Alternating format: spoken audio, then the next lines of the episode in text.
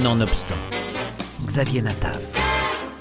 Avec son livre L'affaire Bernard Nathan, publié aux éditions de Noël, Dominique Missika revient sur la carrière du producteur juif dont le succès fut interrompu par la montée de l'antisémitisme et qui fut assassiné à Auschwitz.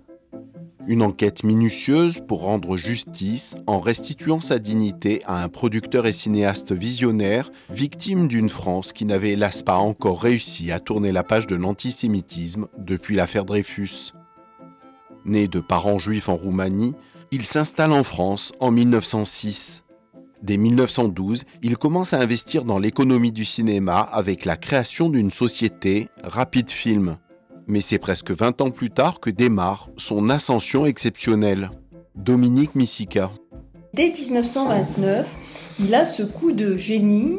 Euh, il est déjà un producteur euh, reconnu euh, en ayant créé au studio Franqueur, au pied de, Montmartre, un studio flambant neuf avec toutes les machines à développer et à tirer et des plateaux de tournage dernier cri.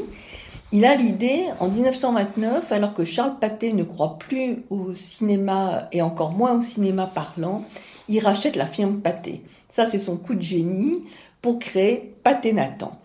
Euh, voilà quelqu'un qui n'a pas froid aux yeux et qui a une âme d'entrepreneur. Donc là, euh, il rachète par la même occasion plusieurs circuits de salles dans euh, toute la France, les studios de Joinville, et il va faire ce que j'ai appelé Hollywood à Paris, un Hollywood français. Euh, il va tourner 7 jours sur 7 avec les plus grands réalisateurs, les vedettes du moment, avec euh, des systèmes de production euh, assez innovants.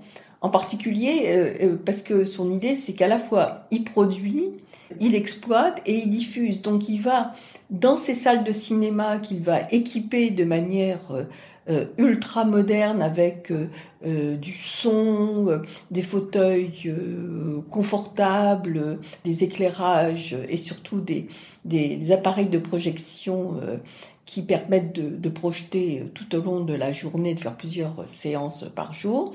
Donc il va attirer le plus grand public alors, par exemple, on lui doit le pâté Marignan, on lui doit le pâté Bellecour, on lui doit euh, euh, le pâté Victor Hugo. Alors, beaucoup viennent d'être détruites d'ailleurs, euh, pauvre salle de cinéma. Et donc, il a une réussite absolument incroyable et il devient, à la fin des années 30, l'homme le plus puissant du cinéma français. La réussite spectaculaire de Bernard Nathan suscite de nombreuses jalousies, aussi bien de la part de la concurrence que dans les milieux d'extrême droite. En fait, les années 30, l'euphorie va complètement euh, disparaître. Le crack de New York 1929 euh, arrive en France en 31-32. Les difficultés financières euh, s'amoncellent. Les banques commencent à faire faillite les unes après les autres, les maisons de production aussi, y compris Paramount, la plus grande, mais qui euh, met la clé sous la porte. Lui, évidemment, est pris dans une sorte d'étau, d'autant plus que euh, Charles Pathé, les milieux d'affaires euh, se disent qu'en définitive, le cinéma rapporte beaucoup d'argent et que ce, ce Bernard Nathan, qui en fait est né Naum Tanenzaf, euh, ce juif roumain euh, euh, venu d'une sombre et lointaine contrée, eh bien, commence une campagne de déstabilisation et de dénigrement. on est en pleine affaire Stavisky, l'affaire de la banquière des années folles, les scandales, le 6 février 34, enfin bref, c'est une, une période extrêmement pourrie. Et euh, pour son malheur, euh, Bernard Nathan, qui a commis une seule escroquerie, qu'il va d'ailleurs reconnaître, va être jeté en prison. Et là, un acharnement judiciaire va s'abattre sur lui. Euh, c'est absolument hallucinant. Il devient la cible vraiment de l'extrême droite, d'une campagne, une violence extrême des calomnies immondes. En particulier, il faut se souvenir qu'en 1911, il avait été arrêté est jugé pour avoir diffusé et projeté des films grivois avec ses deux jeunes associés dans, dans, un garni de, de Montmartre. Euh, cette affaire euh, avait été euh, jugée, classée, il avait été amnistié. Entre-temps, il avait été naturalisé français. C'est une histoire qui était vraiment totalement oubliée. Mais évidemment, euh, on va lui ressortir et on va le traiter non seulement d'escroc, mais évidemment de pornocrate. On va même l'accuser d'avoir tourné lui-même dans des films euh, porno.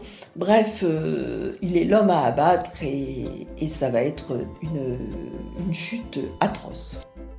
Entre-temps, le régime de Vichy s'est mis en place et l'exemple de Bernard Nathan sert trop bien les intérêts de l'antisémitisme en France. Vichy euh, récupère euh, les, actions Pathé et Pathé qui soi-disant euh, était en faillite avant-guerre en 43 et tout d'un coup on découvre le tribunal de commerce dit oh ben en définitive l'actif est supérieur au passif. Bref, pendant ce temps-là, Bernard Nathan, lui, qui a purgé sa peine, aurait pu sortir de prison, Sauf que Vichy a inventé une catégorie, celle des juifs consignés. Ça permet à Vichy, une fois que les, des juifs euh, emprisonnés pour des raisons euh, effectivement euh, d'escroquerie ou autres que le fait d'être juifs, sont livrés tout simplement aux Allemands qui déportent Bernard Nathan à Auschwitz où il va mourir au début de l'année 43.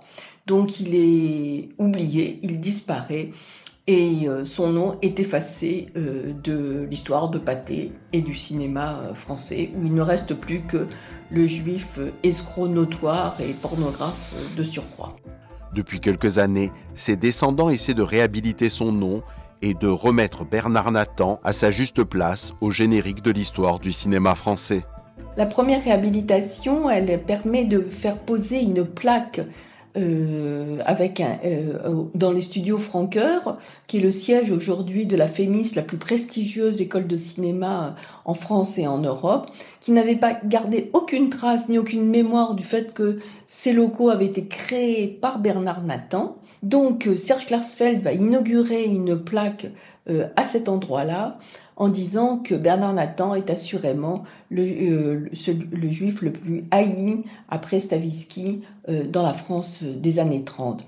Euh, petit à petit, euh, les, petites, les petites filles vont euh, lutter pied à pied, attaquer et gagner contre Jacques Pradel qui interviewe un pseudo-chercheur de trésors qui aurait retrouvé le magot de Bernard Nathan caché en Normandie dans un jardin. Enfin bref, on lit pendant très longtemps la légende noire de, de Bernard Nathan petit à petit, eh bien, la mémoire de Bernard Nathan euh, commence à être euh, réhabilitée, rétablie, et son rôle et sa place dans le cinéma, dans l'histoire du cinéma français, euh, eh bien, il faut la, conquérir et l'établir, et c'est ce que j'ai essayé de faire dans, dans ce livre. L'affaire Bernard Nathan de Dominique Missica est publiée aux éditions de Noël.